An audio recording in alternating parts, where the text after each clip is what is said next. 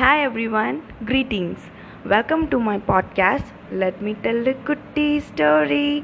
Yes, I'm here to tell you a short story about Mr. Pat who was very clever.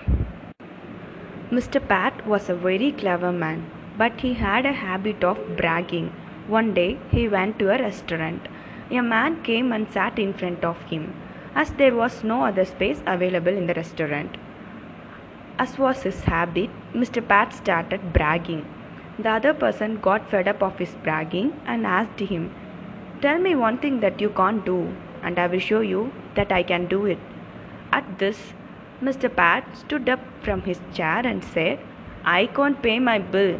Now you will have to pay it. The other person had no option but to pay the bill. So, never speak from a place of hate, jealousy, anger, or insecurity. Evaluate your words before you let them leave your lips. Sometimes it is best to be quiet. Thanks for listening.